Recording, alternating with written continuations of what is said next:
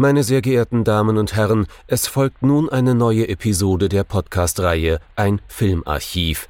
Knut Brockmann und Jochen Ecke unterhalten sich über ältere und interessante Filme für ihre Blu-ray-Sammlung. Wir wünschen gute Unterhaltung.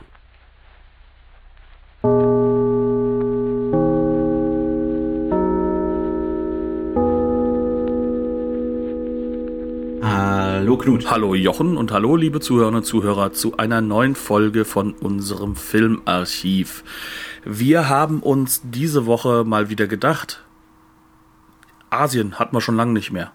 Also haben wir uns gedacht, nehmen wir uns doch einen der wichtigsten Regisseure nochmal vor und sind bei King Hu, King Hu oder wie auch immer ausgesprochen wird. Ich muss ganz ehrlich sagen, mein Kantonesisch wie mein Mandarin sind beide relativ schwach bis nicht vorhanden. Ähm, sprich, Früher mal C2-Level, jetzt leider auf B2 gefallen. Wobei ich sagen muss, dass C2 und B2 ja auch nichts aussagen, selbst bei Englisch nicht mehr. Ähm, auf jeden Fall zentral. Ähm, wir haben uns einen Film des wichtigsten Regisseurs für, sag ich mal, gerade auch das europagewandte Hongkong-Kino und halt auch für die Entwicklung des ähm, wichtigen Genres des Wuxia Pian, des äh, Wuxia-Films auseinandergesetzt. Welchen Film haben wir uns denn angeschaut? Der, der Mann, der das Ganze in Europa und bei den großen Festivals salonfähig gemacht hat, King Hü. Es soll gehen um die Herberge zum Drachentor, auf Englisch einfach nur Dragon Inn aus dem Jahr 1967.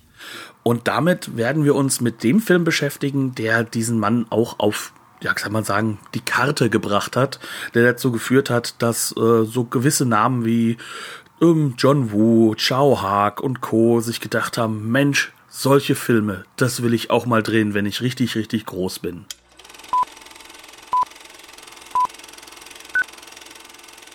Die Herberge zum Drachentor, Dragon Gate Inn oder auch Dragon Inn, je nachdem, wo man wie man sucht.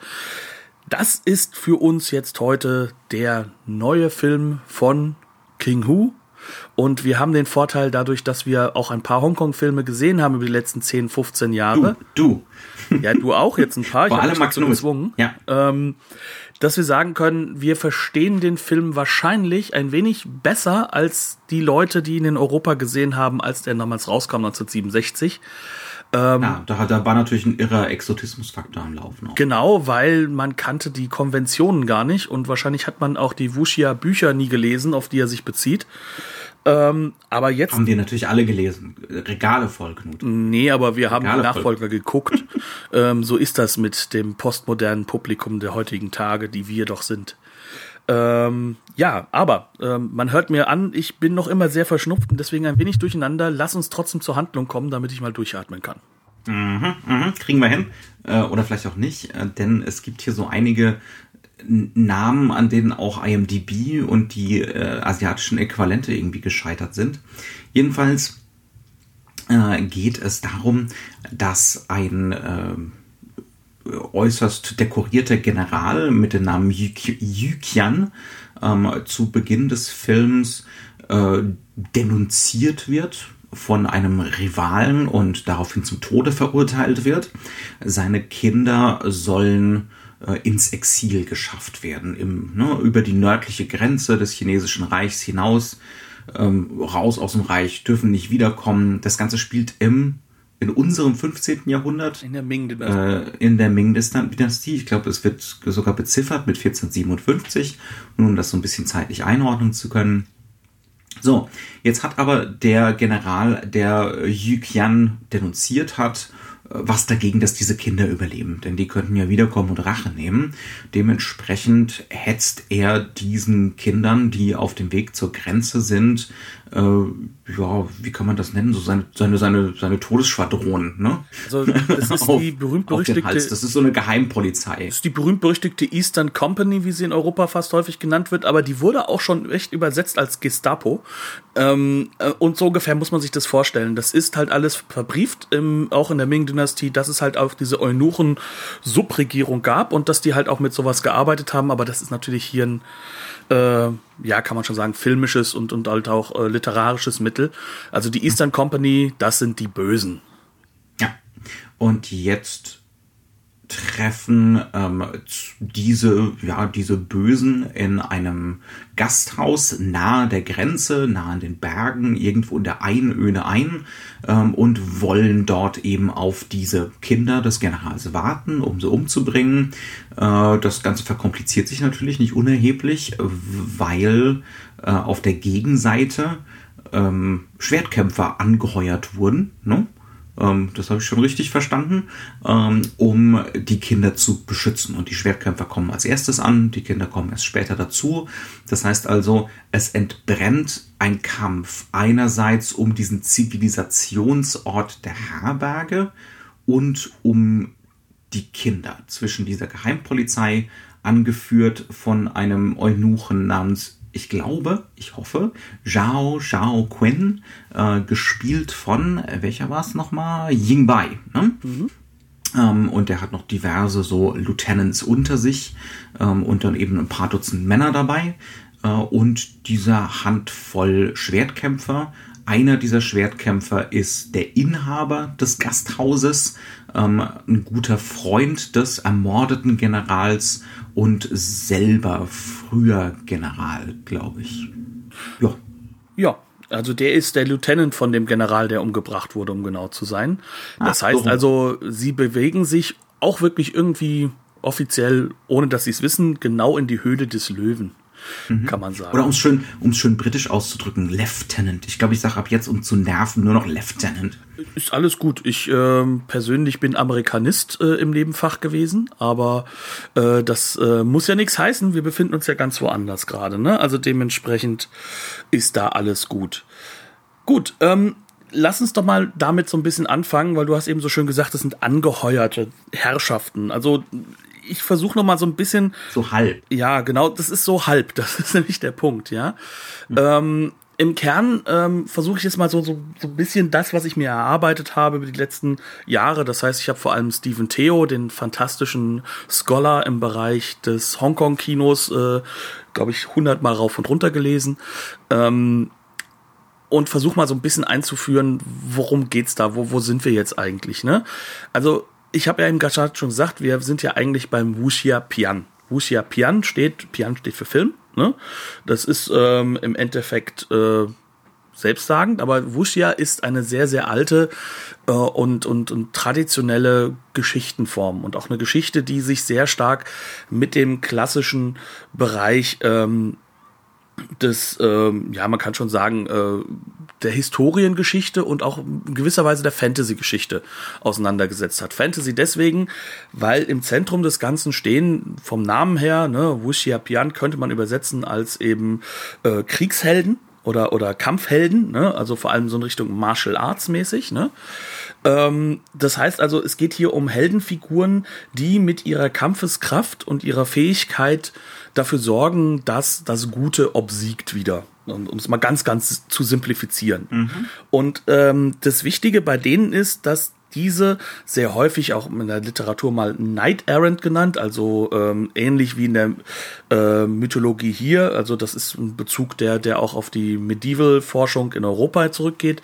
Das sind halt sozusagen, kann man schon sagen, so Chivalry's Heroes, kann man sagen. Also es sind mhm. wirklich, sie sind ähm, Superhelden in der Hinsicht, dass sie ihre Martial Arts Fähigkeiten vollkommen überhöht haben bis ins Mystische. Wichtig ist aber sind, nicht, weil sie Magier sind, sind, sondern weil sie einfach so unglaublich trainiert sind. Genau, die sind einfach wahnsinnig mindful. Ne? Also mhm. es ist so diese Einheit von Körper und Geist. Ähm, äh, damit macht der Film auch sehr, sehr viel. Also dass die einfach besser sind darin eine Situation einzuschätzen, was vorher zu ahnen. Die wissen immer schon, was kommt und der Zuschauer kriegt es nicht mit, obwohl er es mitkriegen könnte. Ne? Also damit wird ganz viel gespielt. Mindfulness wäre das aktuelle Stichwort. Ja, ähm, ne? und sie versuchen halt auch mit ihrem Code da an einen Punkt zu kommen, ähm, den die Mindfulness-Apologeten äh, wahrscheinlich auch gerne erreichen würde, der aber natürlich nicht möglich ist. Da kommt halt dieses Fantasy-Element hinein. Und das ist natürlich kann man sich vorstellen, wenn man sich ein bisschen mit asiatischer Kultur auseinandergesetzt hat, vor allem auf einem symbolischen Wert zurückzuführen. Also es gibt ja immer wieder so diese Theorie, dass äh, der Symbolismus im asiatischen, vor allem natürlich auch im chinesischen Bereich sehr stark auch durch die Schriftkultur geprägt ist, die ja eine visuelle Kultur ist im Gegensatz zu uns. Unsere Schriftkultur ist ja eine lautbasierte Kultur. Ähm, das heißt, wir machen ja un unsere Schrift fast sozusagen das nach, wie wir reden, während ähm, die ähm, Schrift im, im Chinesischen und das hat sich ja auch nach Japan und Korea mit hinaus hinausgetrieben, sehr häufig sich nicht mit dem Laut, sondern halt mit dem Meaning, also mit dem Inhalt dessen, was dargestellt werden soll, auseinandersetzen. Kommen wir jetzt wieder zurück zum, zum Film. Ja, ähm, das, das Zentrale, was wir jetzt hier wissen müssen eigentlich ist, wir haben hier ein super altes Genre und dieses ähm, Genre ist ein literarisches, ist eines, das sich in der Peking-Oper auch auf der Bühne sehr stark umgesetzt hat. Und es ist eines, das ist und das ist vielleicht auch ganz zentral zu wissen, es ist eher so nordchinesisch, äh, wirklich Peking zentriert in dem Zeit, in dem Bereich, den man halt auch mit Mandarin, mit der Sprache des Mandarin, also das sind ja so diese zwei vollkommen unterschiedlich klingenden ähm, Sprachgestiken, äh, Mandarin und Kantonesisch, ähm, um sich damit auseinandersetzt. Das heißt also, mhm. äh, wenn wir jetzt davon reden, das ist ja ein Hongkong-Film, in Klammern stimmt nicht, der ist ja in Taiwan gedreht. Es ist Taiwan, genau. Ja. Genau, aber die sind super eng miteinander verbunden. Also damals die aus, äh, die die äh, durchschnittliche, äh, ähm, sag ich mal, äh, Form, wie man versucht hat, einen Film zu lizenzieren, war, ja, ähm, wir wollen den für den indonesischen, den taiwanesischen und den Hongkong-Markt. Ähm, da, da ist sehr viel miteinander verbunden. Taiwan ist ja selbst ein abgespaltenes äh, Element von dem, was früher China war, genauso wie Hongkong zu diesem Zeitpunkt, das ja nun unter englischem Protektorat lebt. Ähm, und jetzt sind wir halt an dieser Stelle, wo man sagen kann, jetzt kommt da etwas rein, was in Hongkong untypisch ist. Weil in Hongkong ist eigentlich die Grundlage dessen, was man als Filme macht, kantonesisch geprägt. Und das ist auch eine ganz eigene Kultur, die dahinter steht.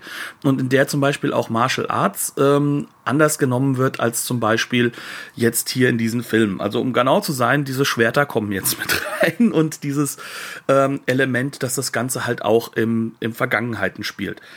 Und das zu einem Zeitpunkt, in dem gerade so sich das Action-Kino entdeckt wieder. Also das ist eine lange Tradition, auch schon zurückgehen in die 20er Jahre hinein. Ähm, aber das ist so ein Genre, das äh, im Hongkong gar nicht mehr so sehr im Vordergrund war.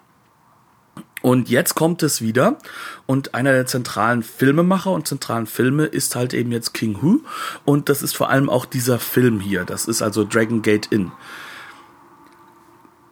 Jetzt habe ich lange geredet. Ich bringe nur noch einen kleinen Punkt zum Ende, der noch ganz wichtig ist. Wir haben eben gesagt, der ist in Taiwan gedreht und das sind jetzt schon so ein paar zentrale Dinge, die man da auseinanderhalten muss. Ähm, wir hatten bei uns im Programm ja äh, einen ganz großartigen Film von Chang Che, A Half Sword Will Travel, ähm, mit diesem ähm, un unglaublich rassistischen deutschen Titel äh, Die Todespagode des gelben Tigers.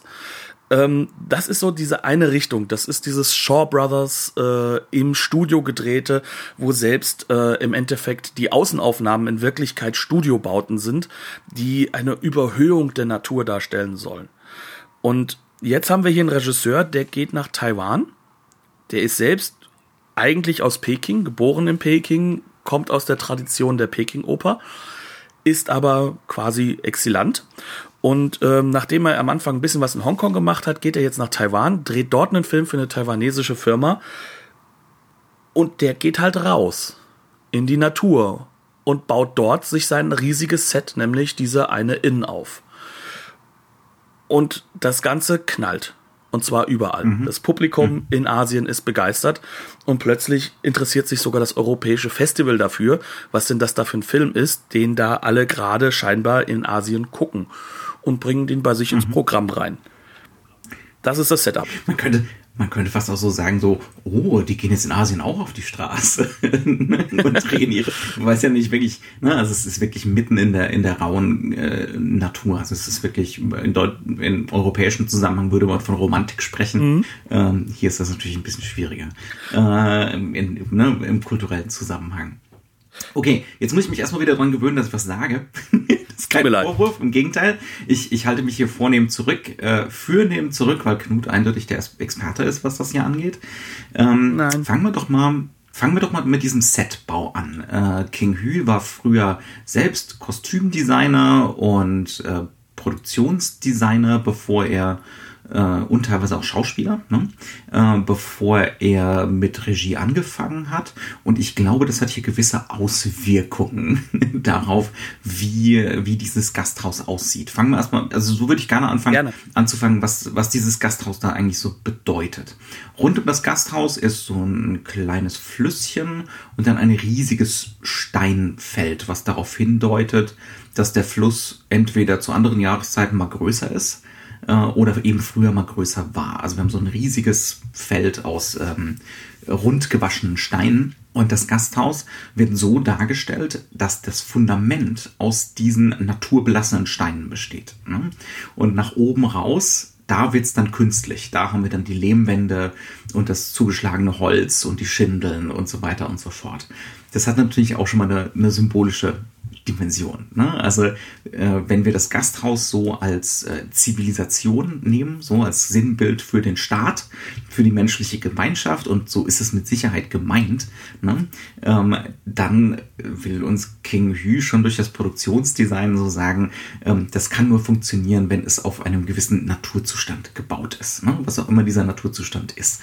Ähm, das wird dann umso interessanter, als dass unsere Schwertkämpfer zum Beispiel im Film immer wieder so gezeigt werden als Figuren, die mit der Natur verschmelzen, die zum Beispiel selber dann in der extremen Totalen aussehen, als wären sie Teil von, ähm, von diesem Steinfeld. Ne? Ähm, solche Geschichten. Ne? Das heißt also, unsere, unsere Helden, unsere Schwertkämpfer werden in die Nähe dieses Naturzustands gerückt oder sie werden sogar mit diesem Naturzustand gleichgesetzt. Ganz, mhm. ganz wichtig. So, also um dieses Haus geht's jetzt zwei Drittel lang des Films, um diese Herberge. Ähm, wer übernimmt die Vorherrschaft in der Herberge?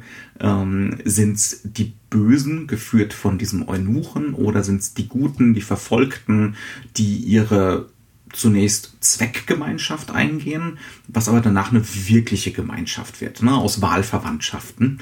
Ähm, das ist so ein zentrales Thema des Films. Und es ist natürlich klar, wer soll.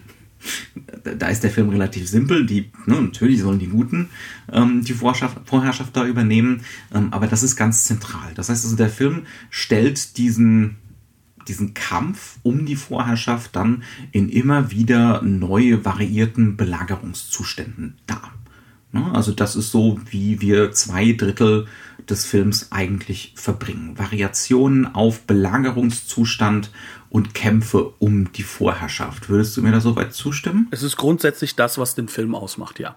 Also das ist mhm. auch das, worum es in diesem Film geht, um diese Variationshaftigkeit. Also ähm, das mit dem Set ist ja jetzt nicht aus dem Nichts gekommen. Ne? Also das ist ja sein dritter Film. Er hat ja für die Shaw Brothers, hat er da ja davor Come Drink With Me gemacht. Ähm, Im Titel schon ein wenig mit vorhanden, dass auch da äh, definitiv äh, eine, eine Herberge eine sehr zentrale Rolle mhm. spielt. Und die Gemeinschaftlichkeit. Genau, auch da ist das ja. ganz, ganz stark mit drin. Ähm, ist übrigens auch der Film, wegen dem ähm, die, die, die böse äh, alte Frau, äh, in Anführungszeichen Hexe bei äh, ähm, na, wie heißt er, bei Tiger and Dragon mit äh, Pei Pei Cheng oder Cheng Pei Pei halt äh, besetzt wurde, weil das war damals die Hauptdarstellerin, die Hauptfigur. Ähm, der Film heißt übrigens in Deutschland wieder mal maximal rassistisch, das Schwert der gelben Tigerin. Ähm, aber dieser Film, der setzt sozusagen so ein paar Dinge in Hongkong schon fest, äh, die genau damit zu tun haben. Es geht um diese zentralen Orte, da sind es noch zwei, da gibt es noch ein Kloster. Ähm, und diese zentralen Orte, die werden dafür benutzt, um diese Gemeinschaften, um auch diese verschiedenen Gruppen aufeinander eben sozusagen abzustimmen und gegeneinander laufen zu lassen. Und was dieser Film hier macht, ist, der verdichtet das ungemein. Ähm, indem er halt dieses eine Set da draußen hat. Und das ist natürlich bei den Shaw Brothers in dieser Form noch nicht möglich. In Klammern, Hongkong ist halt sehr besiedelt. Ähm, da kann man das nicht so einfach alles machen. Ne? Und ähm, das heißt, er kann das Ganze jetzt noch auf ein nächstes Level heben und genau dieses Set ist, glaube ich, da das Wichtigste, weil das ist quasi das Tableau für alles. Und alles, was drumherum irgendwo im Außen spielt, ist dann halt auch nur reine Natur. Also wir haben gar keine, keine Stadt oder sowas, die noch groß im Vordergrund ist, sondern es geht um diese Reduktion, dieses Set. Ähm, du hast das so schön im Vorgespräch so ein bisschen angefragt, sozusagen, kann man das nicht irgendwie auch bei The Hateful Eight als, als sozusagen so, wiedererkennen? Ein kleines bisschen. Ähm, mhm. Zentral. Ganz zentral, weil dieses, die, weil genau diese Mechanik äh, immer mehr in den Vordergrund gerät. Also wir meinen jetzt, wir meinen den Quentin Tarantino-Film. Genau. Ähm, ja. Und der bringt das ja zurück auf so eine Art Western-Genre, aber im Endeffekt dieses, wir treffen uns in so einem Kammerspiel, das aber gleichzeitig trotzdem ein Kampfspiel ist ähm, das ist in diesem Film halt zutiefst verankert. Und das alles, was in diesem Set ist, ist Tableau für genau diesen Mechaniken, für dieses immer neu und auf immer andere Variationen das Gleiche darzustellen. Also so, so klassisch eine, eine großartige Handlung hat das ganze Teil ja nicht mehr. Mhm. Also, um genau zu sein, das heißt, er setzt ja. voraus, dass wir die Handlung sowieso schon kennen. Und jetzt zögert er alles, was wir von dieser Handlung kennen, soweit er kann, hinaus. Also das, was Tarantino auch macht. Äh, Im Endeffekt. Aber was im Kern momentan im Kino im Kommen ist. Das heißt also, er springt da sozusagen. Die also die wirkliche Eskalation, die, äh, der Momente, wo hier äh, Spannung gelöst wird, wo eine der Parteien gewinnt oder wo es zu wirklich äh, zu den wichtigen Kämpfen kommt. Ne? Also unsere Schwertkämpfer gegen den Eunuchen. Das wird hier rausgezögert bis zum geht nicht mehr. Es ist ein da willst du wahrscheinlich drauf raus. Ne? Das ist ein Film der Dehnung. Genau, und ähm, das ist ja jetzt etwas, was du nur machen kannst, wenn du weißt, dein Publikum kennt das Genre in- und auswendig. Und das ist das, was ich vorhin halt auch so ein bisschen versucht habe, so anzudeuten schon. Heute kann man diesen Film eigentlich besser gucken, weil wir kennen jetzt diese Genre-Basis auch alle so ein bisschen. Spätestens, also das kann auch man, kann man sagen, vielleicht die große Leistung von Crouching Tiger, Hidden Dragon sein, dass das äh, spätestens damit, dass auch im Westen eine Form oder eine, eine radikale Öffentlichkeit bekommen hat, nochmal, dass diese Filme halt jetzt wirklich außerhalb auch der Bahnhofskinos laufen und, und eine ganz, mhm. ganz andere Rezeption bekommen haben über die letzten 10, 15 Jahre. Das heißt, wir kennen diese Genres, aber in dieser postmodernen Verdichtung von Anfang an. Und Crouching Tiger, Hidden Dragon hat das ja wieder aufgedröselt. Der hat uns das ja wieder erklärt von Anfang an. Warum ist das so? Deswegen ist dieser Film ja auch in Hongkong so schwierig angekommen. Wir hatten es ja bei Touch of Zen ja damals auch schon gehabt. Das ist ja auch ein King Hu-Klassiker, der Nachfolger quasi. Oder die Nachfolger, sind ja eigentlich zwei Filme gewesen. Ähm, der hingegangen ist und, und äh, der hat halt alles für das westliche Publikum erklärt, der Crouching Tiger, Hidden Dragon. Und das das hat dann dem westlichen Publikum sozusagen eine Sicherheit gegeben, zu wissen, was passiert. Und im äh, gerade so im, im asiatischen Bereich galt der Film als langweilig und redundant in jeder Hinsicht, weil auf der einen Ebene diese europäisch-amerikanische Textebene ihnen das gleiche erklärt hat, was sie ja im Bild und auch in ihrer Vorerfahrung schon kennen. Mhm. Ähm, und dann ist das ja so, äh, kann man sich so vorstellen, als ob jetzt jemand in den Raum reinkommt und dir noch sagt, was er als nächstes machen wird das ist nicht spannend. Ja, also maximale Redundanz, ne? so wie in alten Comics zum Beispiel. Ganz genau. Weil ich ja, verstehe schon vollkommen, was du meinst. Also wenn wir jetzt sagen, das ist ein Film der Dehnung und diese zeitliche Dehnung, dieses Auswälzen und Auswalzen von Standardsituationen, aber auch ähm, der, der letztendlich dramaturgisch wichtigen Konflikte, ähm, ne? also diese, die, die nicht nur zu dehnen, sondern auch zu verlagern auf die letzten zehn Minuten des Films, das lag so in der Luft. Ne? Ähm, es wird jetzt, wir haben auch im Vorgespräch gesagt, es wird äh, auch in den Extras hier zum Beispiel, in dem Video-Essay, was dabei ist, immer wieder behauptet, ja, da ist äh, King Hu mit Sicherheit von Sergio Leone beeinflusst. Wir fragen uns da so ein bisschen, stimmt das? Oder wir haben uns im Vorgespräch so ein bisschen gefragt, stimmt das? Ähm, Leone, sein, sein Breakout-Hit war 65, also zwei Jahre vor diesem Film. Äh, und King Hu war, glaube ich, bekannt dafür, dass er sich alles, aber wirklich restlos alles im Kino anguckt, ne? was irgendwie von Belang ist. Es ist also sehr wahrscheinlich, dass er äh, für eine Handvoll Dollar tatsächlich im Kino gesehen hat. Wahrscheinlich, bevor er diesen Film gemacht hat. Äh, da er Mann guten Geschmacks ist, glaube ich auch, dass er ihn gemocht hat. Ja, ähm, aber das heißt jetzt nicht zwangsläufig, du hast ja auch schon gemeint, ne, das ist zum Beispiel was, was in Japan gelaufen ist. Zu Gleichzeitig. Oder? Der Chambara, also der, der, der Schwertkampffilm als Reduktion auf die Genregrundlagen. Äh, gleicher Stoff, mhm. auch ähm, Red Harvest als Background. Also wir können Jojimbo mhm. nehmen. Von, von, von Dashiell Hammett. Ja. ja, genau. Also ähm, Dashiell Hammett ist Red Harvest, das ist der Hintergrundstoff, der aus der, ja, kann man schon aus, aus, aus dem Pulp-Bereich der, der Hardboiled-Literatur kommt. Ne? Mhm. Ähm, und den hat halt sowohl Sergio Leone als auch zeitgleich halt einfach ähm, äh, äh Akira Kurosawa, äh, die haben den beide umgesetzt. Und ähm, mhm. was bei rausgekommen ist, sind ähnliche und doch unterschiedliche Filme, weil Kurosawa hat auch sich sozusagen westliche Motivik genommen, indem er ähm, vor allem John Ford implementiert hat und hat das Ganze sozusagen dafür benutzt, um eine Neukonfiguration halt eben des, des, äh, äh, des Samurai-Kinos zu gestalten. Währenddessen gleichzeitig Sergio Leone mit dem gleichen Hintergrundstoff das Ganze halt auch in, in Europa für das amerikanischste aller Genres, für den Western mhm. macht und dadurch natürlich auch eine Neukonfiguration ja. erfahren, erfahren lässt. Und der Witz ist, dass beide diese Filme, wenn man sie sich nimmt, sind Filme, die ähm, die Stilistik in den Vordergrund heben und das Stilistische mhm. sozusagen als Kondensationsmittel benutzen. Und ja. in der Hinsicht, genau das macht King Hu auch. Genau das tut er auch. Dann, also er benutzt. Aber, aber, das heißt nicht, ne, das ist so ein, Alan Moore würde das Idea Space nennen. Das lag in der Luft, aber das heißt nicht, dass jetzt. Äh, Genres ne, wurden ja gerade langweilig.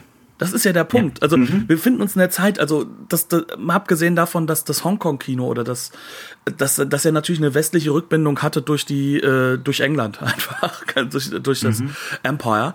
Ähm, dass, dass das ähm, Hongkong-Kino war ja auch an einem Punkt, an dem es gerade wieder langweilig wurde. Und die Shaw Brothers haben ja gerade mit ihrem Studio versucht und mit auch den ganzen Konkurrenzstudios drumherum neue Wege zu finden, die Leute wieder ins Kino zu bringen. Und, und das hat ja auch brachial funktioniert. Sie haben ja diese Neukonfiguration. Und Come Drink With Me war so ein ganz, ganz zentraler Punkt und hier kondensiert sich das dann ein paar Jahre mhm. später. Mhm. Also Come Drink With Me ist 1966, also quasi ein Jahr nach äh, äh, ähm, dem, dem Und der macht das auch schon. Der macht das auch schon, aber nicht so intensiv, nicht so extrem, sondern hier mhm. haben wir jetzt sozusagen einen Regisseur, der jetzt sich ganz, ganz klar auf den Stilistik und auf die stilistische Mechanik konzentriert, und den Plot und die Handlung benutzt, um eine Rekonfiguration immer wieder hervorzurufen und das Publikum immer wieder in Spannung zu versetzen. Aber da geht es mhm. nicht darum, wer macht jetzt was, sondern wie setze ich das um. Und das ist die neue mhm. Spannung, weil die Genre-Motivik ist halt 100 Jahre alt.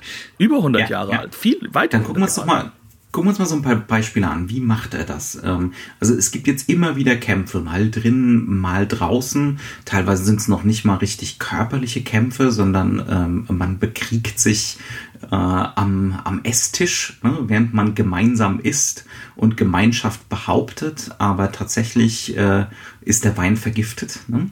Ähm, nehmen wir mal so einen tatsächlich physischen Kampf. Es gibt diesen einen Kampf von der Schwertkämpferin, äh, gespielt von, lass mich noch mal kurz nachschauen, Polly Ling Feng Shang Quan. Äh, ich glaube, die Figur hat tatsächlich keinen Namen oder ist nach ihr sogar benannt, nach der Schauspielerin. Ähm, die ist jetzt draußen vor dem Tor äh, und wird umringt von diesen Dutzenden Soldaten oder Kämpfern der Geheimpolizei. Für gewöhnlich funktioniert das dann so.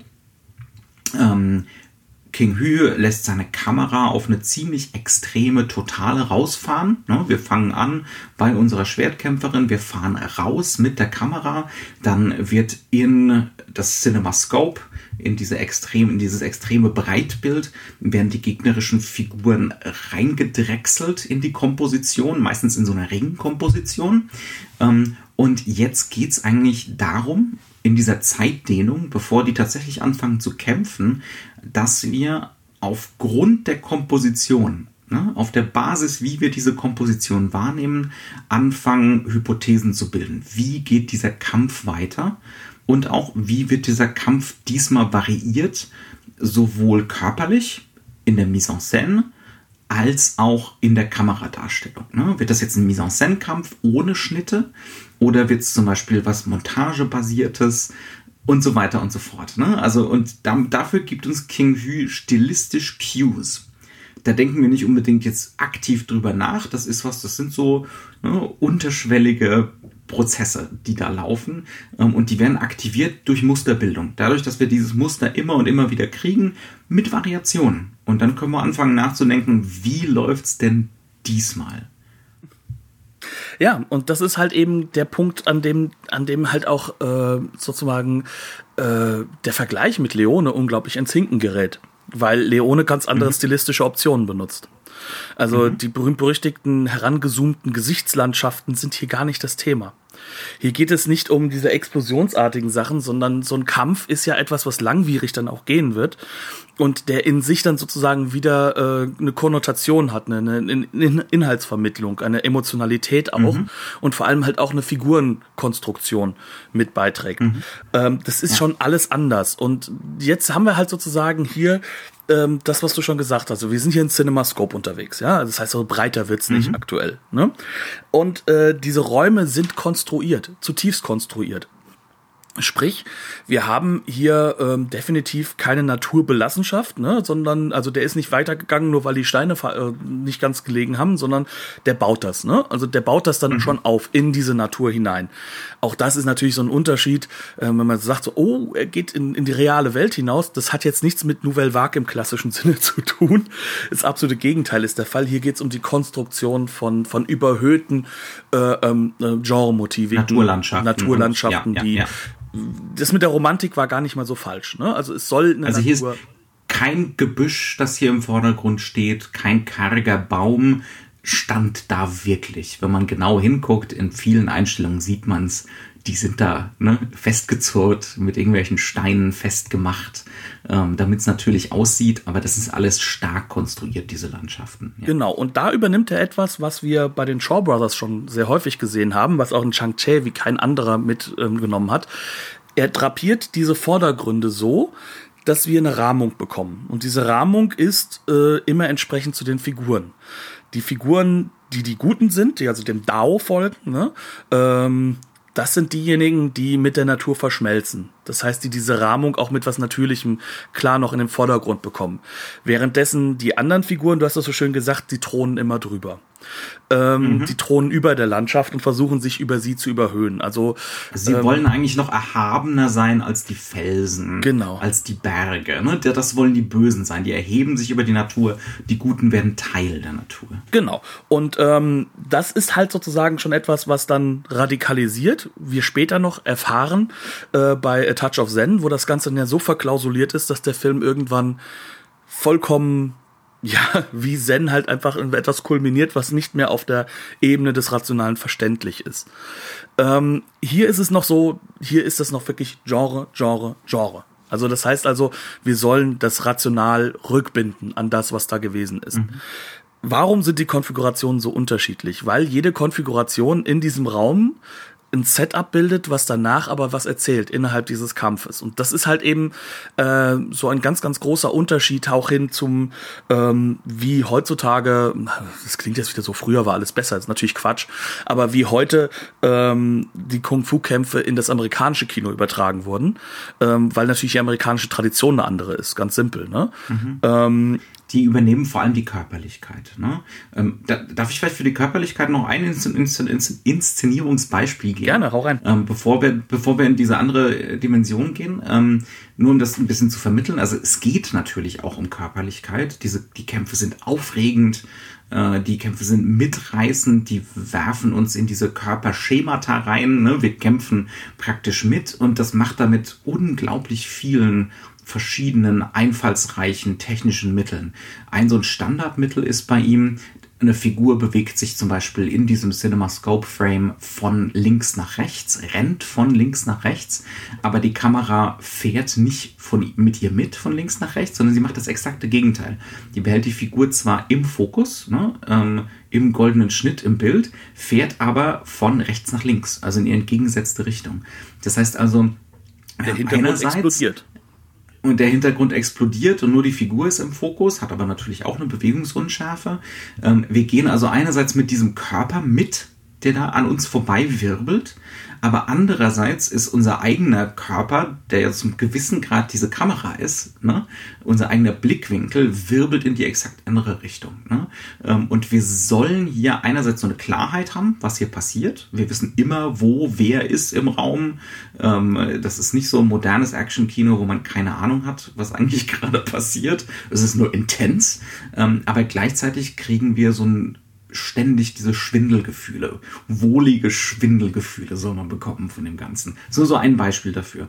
Das ist das, was die Amerikaner gerne übernehmen. Ne? Ja, aber was hier halt eben noch mit Vordergrund steht, ist, du hast eben so schön schon gesagt, äh, wir haben es ja hier mit einem Kino zu tun, das nie versucht, ähm, uns äh, darzustellen, ähm, wie soll ich es ausdrücken, dass du als, als Zuschauer im Endeffekt äh, äh, ähm, nichts mitbekommst, sondern wir haben ja hier einen Film der Tiefenschärfe.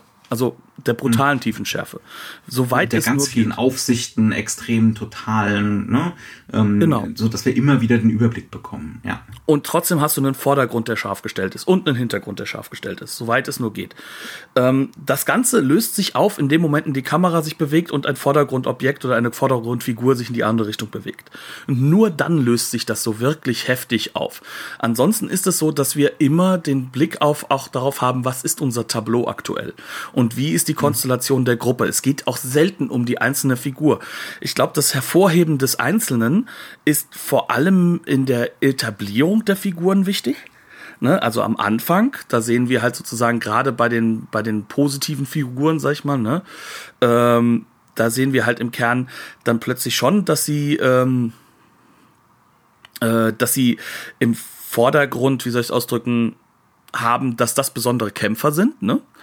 Aber die müssen sich als Gruppe finden. Währenddessen das mhm. ja bei den Bösen nicht stattfindet, sondern da wird halt einer nach die, dem die anderen. Die wollen immer die Vereinzelung. Ne? Genau. Und der Einzelne muss halt eben die absolute Meisterschaft haben und der wird aber auch nie einzeln besiegt. Auch das ist auch so eine Sache, die wichtig ist bei dem mhm. Film, sondern es ist immer a group effort. Ne? Also auch da mhm. passt das wunderbar eigentlich in die aktuelle Zeit rein. Ähm, aber das ist halt eben das Zentrale. Und wenn du eine Group Effort haben willst, dann musst du ja auch alle sehen und wo sie stehen und wie sie sich halt sozusagen zu den anderen Figuren mhm. setzen und stellen. Das heißt also, du deutest da ja schon an, ne? Die Kämpfe sind dann nicht nur reiner, reiner Schauwert, so Spektakel, wobei ja nichts gegen Spektakel und gut gemachten Schauwert einzuwenden ist. Ne? Wir sind ja hier keine Snobs. Aber die Kämpfe haben auch immer eine stark symbolische Dimension. Ich behaupte sogar, dass das bei fast jedem Hongkong-Film so ist. Mal besser, mal schlechter. Mhm. Ne? Also das mhm. ist das ist die Tradition der Action dort und weswegen ja auch gerade äh, viele Scholars des Hongkong-Kinos oder des, des ostasiatischen Films ja auch sagen, dass äh, man äh, auch die Actionfilme in die Second New Wave, also in die äh, neue Welle mit einbinden kann, ähm, was ja in Europa nie möglich wäre, einen Actionfilm zur Nouvelle Vague hinzuzuzählen. einen klassischen Actionfilm. Mhm. Und, und das ist halt sozusagen hier ein komplett anderer Modus. Ne? Ähm, Gut, aber was, was mir wichtig ist, ist dabei, diese, bei dieser Konstellation, das wird von Anfang an etabliert. Also es wird nie geändert. Du hast ja den Außenraum vorhin wunderbar beschrieben, aber auch der Innenraum von dieser Inn ist natürlich ein Etablierungsraum und ist einer, der immer offen steht. Das heißt, wir haben immer ein Oben und ein Unten. Wir haben immer einen Rückzugsraum, einen versteckten Raum, einen nicht versteckten. Wir haben so eine, so eine Balustrade oben zum Beispiel. Ne? Genau. Ähm, das ist also nicht nur diese, ist nicht wie ein Hateful Eight, dass das alles so eine plane Ebene ist, sondern äh, das hat mehrere Ebenen. Das kann natürlich für die Action genutzt werden, einerseits, ne, hoch und runter. Ähm, aber andererseits kann das auch für diese symbolische Dimension genutzt werden. Es gibt auch Hinterräume zum Beispiel.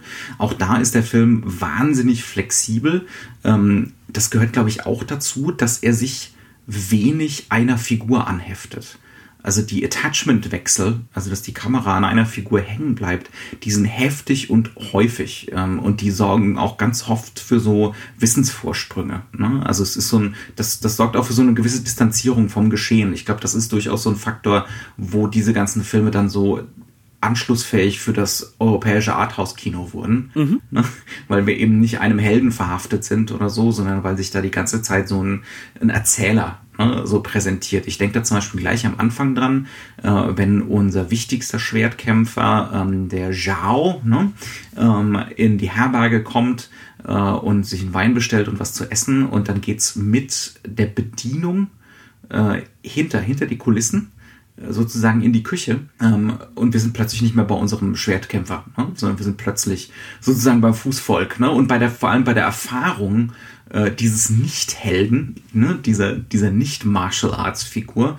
Und damit, das ist ja auch ein, ein Statement, ne, dass wir jetzt plötzlich mit diesem Koch oder dieser Bedienung da mitleiden müssen, weil der gezwungen wird dazu, vergifteten Wein zu, äh, zu servieren. Ne? Mhm. Wir haben seinen Wissensvorsprung und wir haben sein Leiden darüber, ähm, dass er jetzt hier mithelfen soll, jemanden umzubringen. Und er will das halt überhaupt gar nicht. Ne?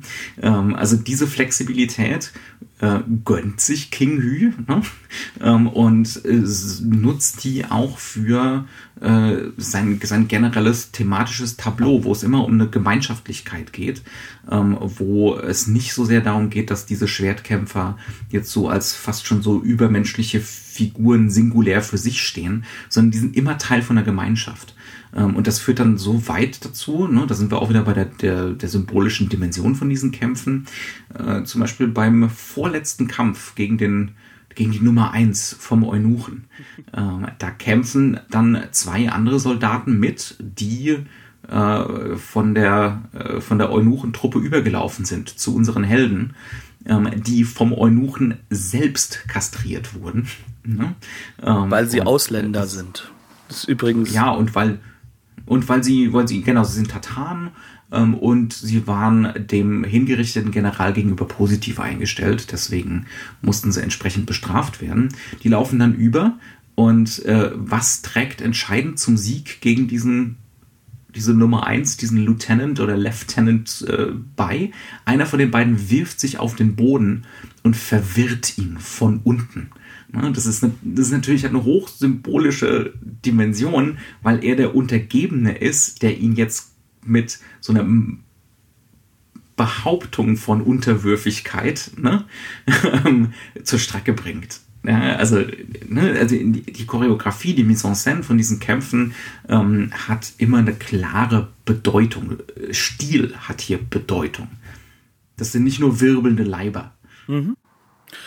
Ja, und dann kommt halt einfach so eine Sache hinzu, ähm, dass diese Bedeutung äh, auch im Endeffekt ein politisches Statement hat. Ne? Und das mhm. darf man bei der ganzen Sache äh, auch nie vergessen. Also ein zentrales Thema des Films ist, und da ist auch diese Anschlussfähigkeit hin zu diesem, ja, kann man schon sagen, ähm, die, diese Idee des Autoren, ne? äh, die zum Beispiel Stephen Theo unglaublich ablehnt bei King Who.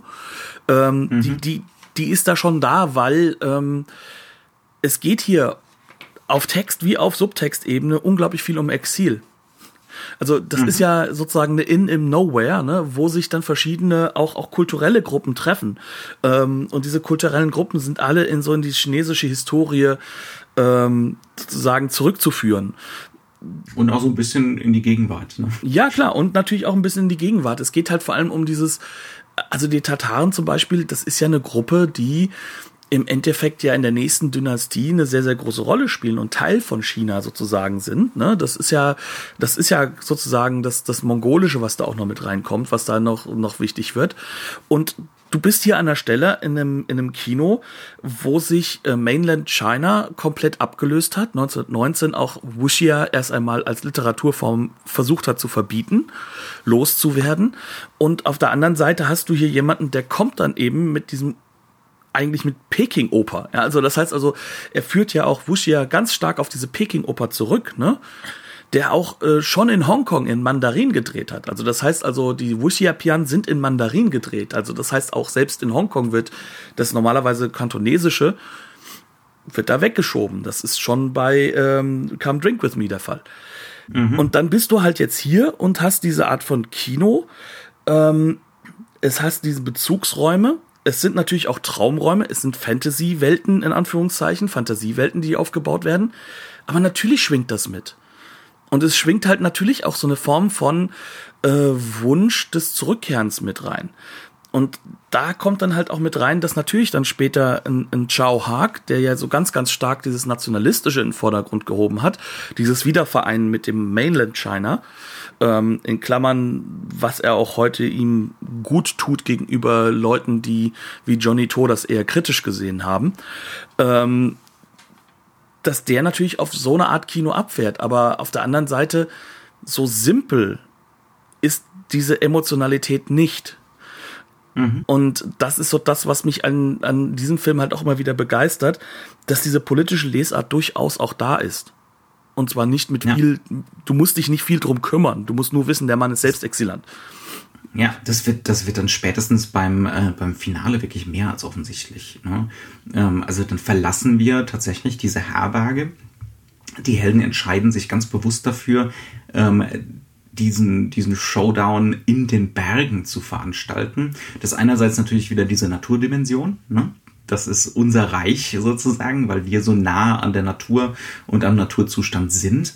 Aber man muss natürlich auch sagen, das sind die Berge nahe dann ne, an den Tataren, an der Andersartigkeit. Also wir sind jetzt hier wirklich äh, man, man, in, der, in der Kulturwissenschaft äh, würde man den wahnsinnig prätentiösen Begriff liminal benutzen.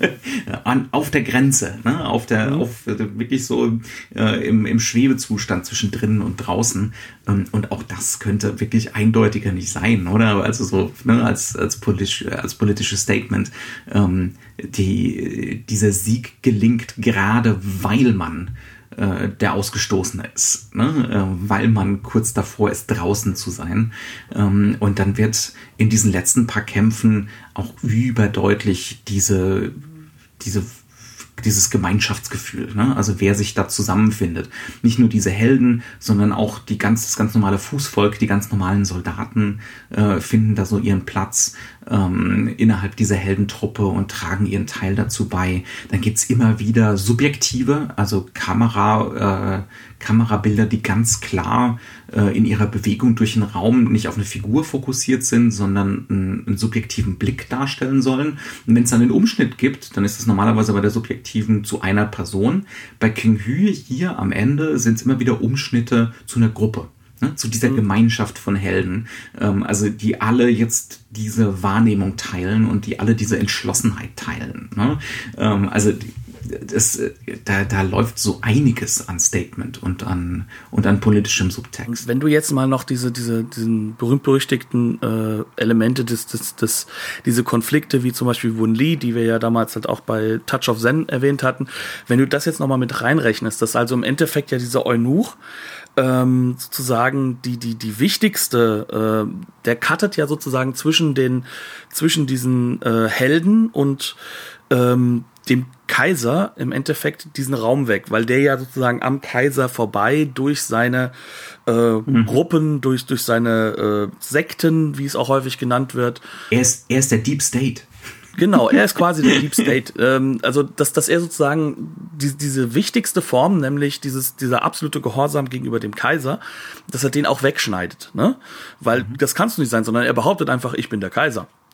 Ähm, das heißt also, dass diese Gruppe, die ja auch ihre Heimat in genau diese Zwischenwelt zwischen äh, ähm, Inland und Ausland hat, das sind ja die im Endeffekt die wahren Patrioten und mhm. nicht ja. nicht derjenige, der aus der Hauptstadt kommt und mhm. das Ganze leitet. Und das ist halt auch so ein, so ein, zentrales Muster, was drin ist und was sich dann ja auch im Endkampf widerspiegelt. Ich, ich fand das unglaublich lustig, weil sich das auch total mit so Videospiellogik von heute verbindet, wo du richtig merkst, dass so diese, diese, diese asiatischen Filme der Zeit dann halt auch auf die Videospieleentwickler und wie sich zum Beispiel Endkämpfe entwickelt haben, riesen Einfluss hatten.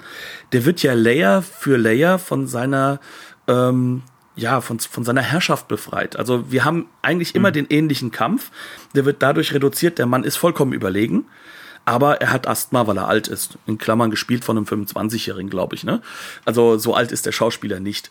Ähm, und dann hast du sozusagen der erste Layer, der zweite Layer, der dritte Layer. Immer wenn er sozusagen seine Schwäche zeigt, wird so ein bisschen was von seinem, ja, von seinen Amtswürden weggeschnitten, Regalien. von seinem Kostüm. Genau, ja. weggeschnippelt. Mhm. Und ganz am Ende ist er dann sozusagen angreifbar und kann getötet werden. Ähm, die sexuelle Konnotation, die wir noch gar nicht angesprochen haben, die überlasse ich jetzt, glaube ich, auch vielleicht unserem Publikum. Äh, das Thema Eunuchentum und auch das Thema äh, Frauen und Männer spielt auch da wiederum auch noch eine wichtige Rolle. Äh, das heißt also, der Eunuch sozusagen hat seine Meisterschaft als äh, ja, Kompensation quasi entwickelt und Rache, also was intrinsisch ähm, Persönliches, während die anderen ihre Spezialistentum natürlich äh, auf einer ganz anderen Ebene erreicht haben. Deswegen sind sie auch Teil mhm. der Natur und eher nicht. Aus Selbstlosigkeit, ne? Also ganz Selbstlosigkeit ist ja auch, ne? Im Prinzip ja. Mindfulness, ne? das, das Selbstverlieren im Augenblick sein, äh, klar konzentriert auf eine Sache sein, there you go. Ne? Und sehr, ähm. sehr viel aber auch trainieren, trainieren, trainieren. Ne? Also ja, es, ja. Es, es fliegt dir nicht zu und du musst auch immer aufpassen. Das Böse ist eigentlich mhm. immer stärker. Also eigentlich in sich als einzelne Person, als Subjekt ist das Böse stärker. Mhm. Auch das zieht sich durchs Werk von King Hu. Ja. Gut, lass uns doch noch mal zu guter Letzt ein bisschen noch mal auf etwas kommen, was mir auch noch am Herzen liegt, nämlich äh, mhm. was für einen Impact hatte dieser Film. Mhm. Da bist ähm, du jetzt wieder der Richtige für. Ja, auch nicht so hundertprozentig. Ähm, ich muss ganz ehrlich sagen, ähm, damals, als ich noch jung, dynamisch und studierend war, hatte ich die Möglichkeit, eine DVD von damals Hong Kong Legends aus England zu bekommen, in der ein Film namens, äh, auf der ein Film namens New Dragon Gate Inn drauf war. Ähm, hauptsächlich das Wichtigste bei dem Film ist, die Hauptdarstellerinnen sind dort sehr, sehr zentral. Nämlich äh, Brigitte Lin und Maggie Cheung. Und ähm, der Film ist im Endeffekt derjenige gewesen, wo ich das erste Mal mit der Story zu tun hatte. Produziert ist das Teil von Chao Haag, den ich jetzt schon ein paar Mal erwähnt habe. Ähm, Regie geführt hat er nicht, ähm, aber das ist bei Chao Haag ja sehr häufig der Fall gewesen und er hat ja trotzdem immer sehr, sehr große Kontrolle gehabt. Warum ist Chao Haag da super wichtig? Es ist einer von zwei, drei, vier Versuchen, sich King Hu über Dragon Gate in, also oder Dragon Inn zu nähern das ist der Film, der das zentral für ihn ausmacht und mit dem er sich am meisten auseinandersetzt. Auch Chow Haag ist ein, ein von der Technik her kommender Regisseur, der sich über seine Stilistik sehr, sehr stark definiert. Ähm, und dieser Film ist gleichzeitig 1992 ein zentrales Werk und vielleicht auch einer der wichtigsten Filme der Second New Wave äh, in, im Hongkong-Kino und vor allem der New Wave äh, im Bereich der Martial Arts und, und, und Actionfilme. Sprich, der, das Remake dieses Films hat genau gleich nochmal genauso viel Impact auf eine mhm. komplette Kinokultur wie schon das Original. Das sagt einiges auch über das Original aus. Chow Haag sagt selbst, er hätte das nie erreicht, das Ganze. Aber wenn du dir, ähm, ich habe gerade noch mal ein bisschen reingeguckt bei äh, New Dragon Gate Inn, da sind halt alle möglichen anderen Sachen, die er sich als Befreiung mitnehmen kann, weil er setzt voraus im Nachhinein, dass du Dragon Gate Inn, das Original, in- und auswendig kennst. Weil mhm. er ist nämlich eine Variation und zwar an ganz zentralen Punkten. Das fängt schon damit an, Was dass wahrscheinlich gar nicht so doof ist, weil das ja ein Riesenerfolg war. Genau. Nee, er möchte, er möchte versuchen, sich dem Ganzen modern zu nähern im Jetzt zu nähern. Ähm, was dann so zum Beispiel dafür sorgt, also wir haben im Kern hier an diesem, ähm, wir haben ja diese eine weibliche Kämpferin, die ja auch teilweise sehr männlich konnotiert ist. Ähm, wir haben eine minimale Andeutung einer Liebesgeschichte, aber bevor am Ende die beiden überhaupt noch mal reden können, heißt hier The End, Schluss. Das, darum geht's hier nicht. Es geht nicht um individuelle Liebe. Ähm, mhm aber im Kern diese, diese, diese Methodik und auch, dass das mit Genderbending zu tun haben könnte und mit äh, einer Gender-Approbation, das macht zum Beispiel der New Dragon Gate in ganz, ganz klar. Also eine zentrale Sache dort ist, dass der Bedienstete, der, äh, den du vorhin erwähnt hast, hier eine Frau ist, ne? Und die steht halt vollkommen mhm. auf diesen jungen Mann, der eigentlich eine junge Frau ist. Ähm, mhm. Das heißt also, da wird halt super viel ähm, mit diesen Dingen gespielt. Ähm, da kommt halt auch die kantonesische äh, ähm, ähm, Komödie mit rein, diese ganz, ganz brachiale Komödie. Da ist auch die ein oder andere aus unserer Sicht Geschmacklosigkeit wahrscheinlich mit drin. Also Menstruationswitze sind jetzt nicht unbedingt das, was ich total lustig finde. Ähm, aber das ist ein zentrales, wichtiges Thema dabei. Ähm, und dieser Film zeigt gleichzeitig mit den ganzen Dynamiken, dass er halt auch sozusagen eine andere Geschichte fährt. Also der Dragon Gate Inn war so der erste Film, der diese Wireworks eingesetzt hat. Mhm. Kurz, meistens mit einem schnellen Schnitt dazwischen, damit du die Wires nicht siehst. Und in diesem Film, also bei, bei äh, New Dragon Gate Inn, siehst du, wie perfekt sie über Gegenlichtaufnahmen im Draußen, auch da ist es wichtig, dass der Film eben nicht im Studio gedreht ist, größtenteils, sondern in einem draußen und sonst in einem riesigen Set, das aber in draußen auch gesetzt wurde, dass, dass, dass sozusagen die Wireworks auf eine andere Art und Weise versteckt werden können. Auch da ist eine, eine, eine Filmsprache drin, die sozusagen sich ganz, ganz glasklar auf die alte Filmsprache wieder rekurriert, aber trotzdem eine neue Form und auch eine neue Aussage finden möchte. Mhm. Ja. Und, und die neue Aussage hat die eventuell was mit Chao Haags politischer Einstellung zu tun? Definitiv. Definitiv. also Chao Haag, ja. ähm, also ich sag mal, äh, ich, ich, ich muss da immer wieder auch aufpassen, weil ich bin ein riesiger Fan von ihm als, als, als technischen Regisseur. Ähm, man, und man muss auch aufpassen, aus welcher Perspektive er das damals halt gesehen hat. Die Wong Fei Hong Filme zum Beispiel haben alle einen ganz, ganz starken Fokus darauf, auf diese, ähm, wie soll ich sagen, ähm, diesen Wunsch nach einer, einer Wiedervereinigung. Ähm, heute kann der das nutzen. Ähm, er macht heute auch sehr, sehr patriotische Filme, aber zum Beispiel, was, was Chao Haag nie gemacht hat, seitdem diese Wiedervereinigung quasi ja durchgeführt wurde, ist, dass er sich so radikal auf diese Position gehoben hat, äh, wie ein Zhang Shimu, der ja im Endeffekt Propagandakino macht. Das heißt also, wenn ihr euch alle jetzt in Shadow im Kino anguckt, das ist Propagandakino. Das ist radikalstes Propagandakino. Können wir gerne mal irgendwann drüber reden, aber ähm, das ist nicht das, wo er dann sich, also so ganz so schlimm ist er mit seinen Inspektor noch sowas Filmen gar nicht geworden. Ähm, trotzdem, ja, dieser Film geht davon aus, dass es doch gut wäre, wenn man sich von England löst. Ob er das heute noch so sieht, weiß ich nicht. Aber er gehört da ja zu einer Gruppe von Intellektuellen, die durchaus klug sind, die ja auch äh, im Endeffekt nicht zu Unrecht gesagt haben, das ist ein repressiver Raum, den da äh, das Empire aufbaut. Also Fruit mhm. Chan ist ja auch ein berühmt-berüchtigter Regisseur, der durchaus äh, mit, mit, mit seinen Filmen wie Little Cheong versucht hat, eben da rauszukommen. Aber ähm, das ist ja, das ist eine Umdeutung, die definitiv stattfindet.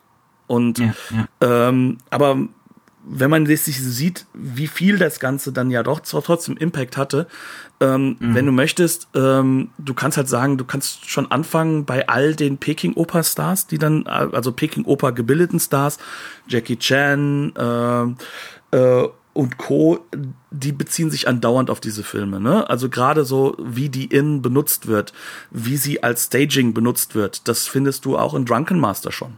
Das findest mhm. du massiv in vielen, vielen Filmen.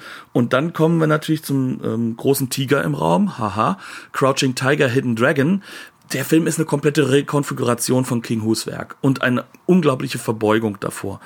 Ähm, sei das halt nun, dass wir Verweise haben, halt zum Beispiel auf Come Drink With Me, auch auf A Touch of Zen, der sehr, sehr stark sogar im Fokus steht, aber gerade diese Szenen in der, äh, in den Herbergen, gerade so, auch, auch die Rekonfiguration von den Kämpfen, das hat super viel von Dragon Gate in. Mhm. Ja, der ja als Seitenwerk gesehen wird. Gar nicht erst an, ne? Ja gut, also Tarantino fangen wir nicht an, mal abgesehen davon, dass ähm, die Grundthematik von Hateful Eight äh, ja auch äh, eine italienische Bewegung hat. Also auch in Italien, im Italo-Western hast du ja diese, diese Kammerspiele, die dann entstanden sind. Auch im, ja, im auch im Spätwestern der USA kommt das dann sehr stark. Aber klar, natürlich ist das mit drin. Und ähm, aber ich glaube nicht, dass das bis auf das Setup und wie, wie halt die Räume benutzt werden, dass das sonst sehr viel Einfluss hatte äh, auf, auf so wie Hateful Eight ist. Ähm, mhm. Ohne böse sein zu wollen, aber Hateful Eight gerade in der letzten halben Stunde zeigt ja, dass er vieles nicht verstanden hat. ähm, also ein Filmarchiv kontrovers. Ich bin ein äh, großer Fan von Tarantino, aber nicht von seinem Spätwerk. Simple as that. Nun gut, ich glaube, we're running out of time. Oh ja, und sowas von. Ja, ähm, wir haben die Blu-ray von Masters of Cinema gesehen, die ist über jeden Zweifel erhaben. Das Remaster, das 4K Remaster ist sogar noch besser als bei Touch of Zen. Der Film sieht fantastisch aus. Ist unglaublich. Es sind, nicht, es sind nicht so irre viel Extras, aber wie immer gilt, wer hat Zeit für Extras? Genau, und ähm, das Master, wow, weil wir wissen ja, wie, wie schwierig es ist, ähm, Filmrollen gerade aus Asien nochmal zu restaurieren. Die mhm. sind meistens noch schlechter gelagert worden als in Europa. Ja. Gut, damit würde ich sagen, herzlichen Dank fürs Zuhören. Ähm, wir haben, glaube ich, genug äh, Stoff geboten, dass man mich jetzt hassen kann als Tarantino-Fan und äh, man kann mir mit Sicherheit auch an vielen anderen Dingen widersprechen. Ich bin sehr äh, opinionated bei diesem Thema, muss ich ganz ehrlich sagen, aktuell. Bleibt uns gewogen. Wir versuchen zu antworten irgendwann in ferner Zukunft. Ähm, wir sind aber sehr dankbar für jede Form von Feedback. Bitte schreiben Sie uns auch nachts. und dann wünschen wir einfach noch eine wunderschöne Woche, eine schöne Zeit und danken fürs Zuhören. Bis demnächst. Bis dann.